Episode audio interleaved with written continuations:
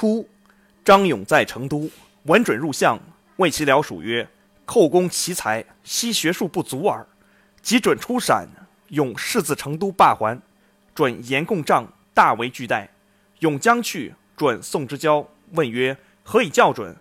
勇须曰：“霍光传不可不读也。”准莫欲其意，归取其传读之，至不学无术，笑曰：“此张公为我矣。”准少年富贵，性豪耻，喜聚饮，每宴宾客，多何非托餐。家未尝若油灯，虽袍檐所在，必然具足。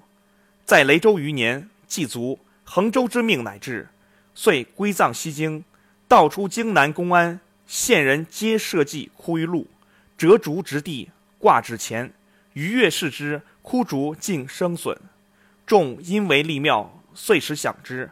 无子，以从子随为嗣。准末后十一年，复太子太傅，赠中书令、来国公。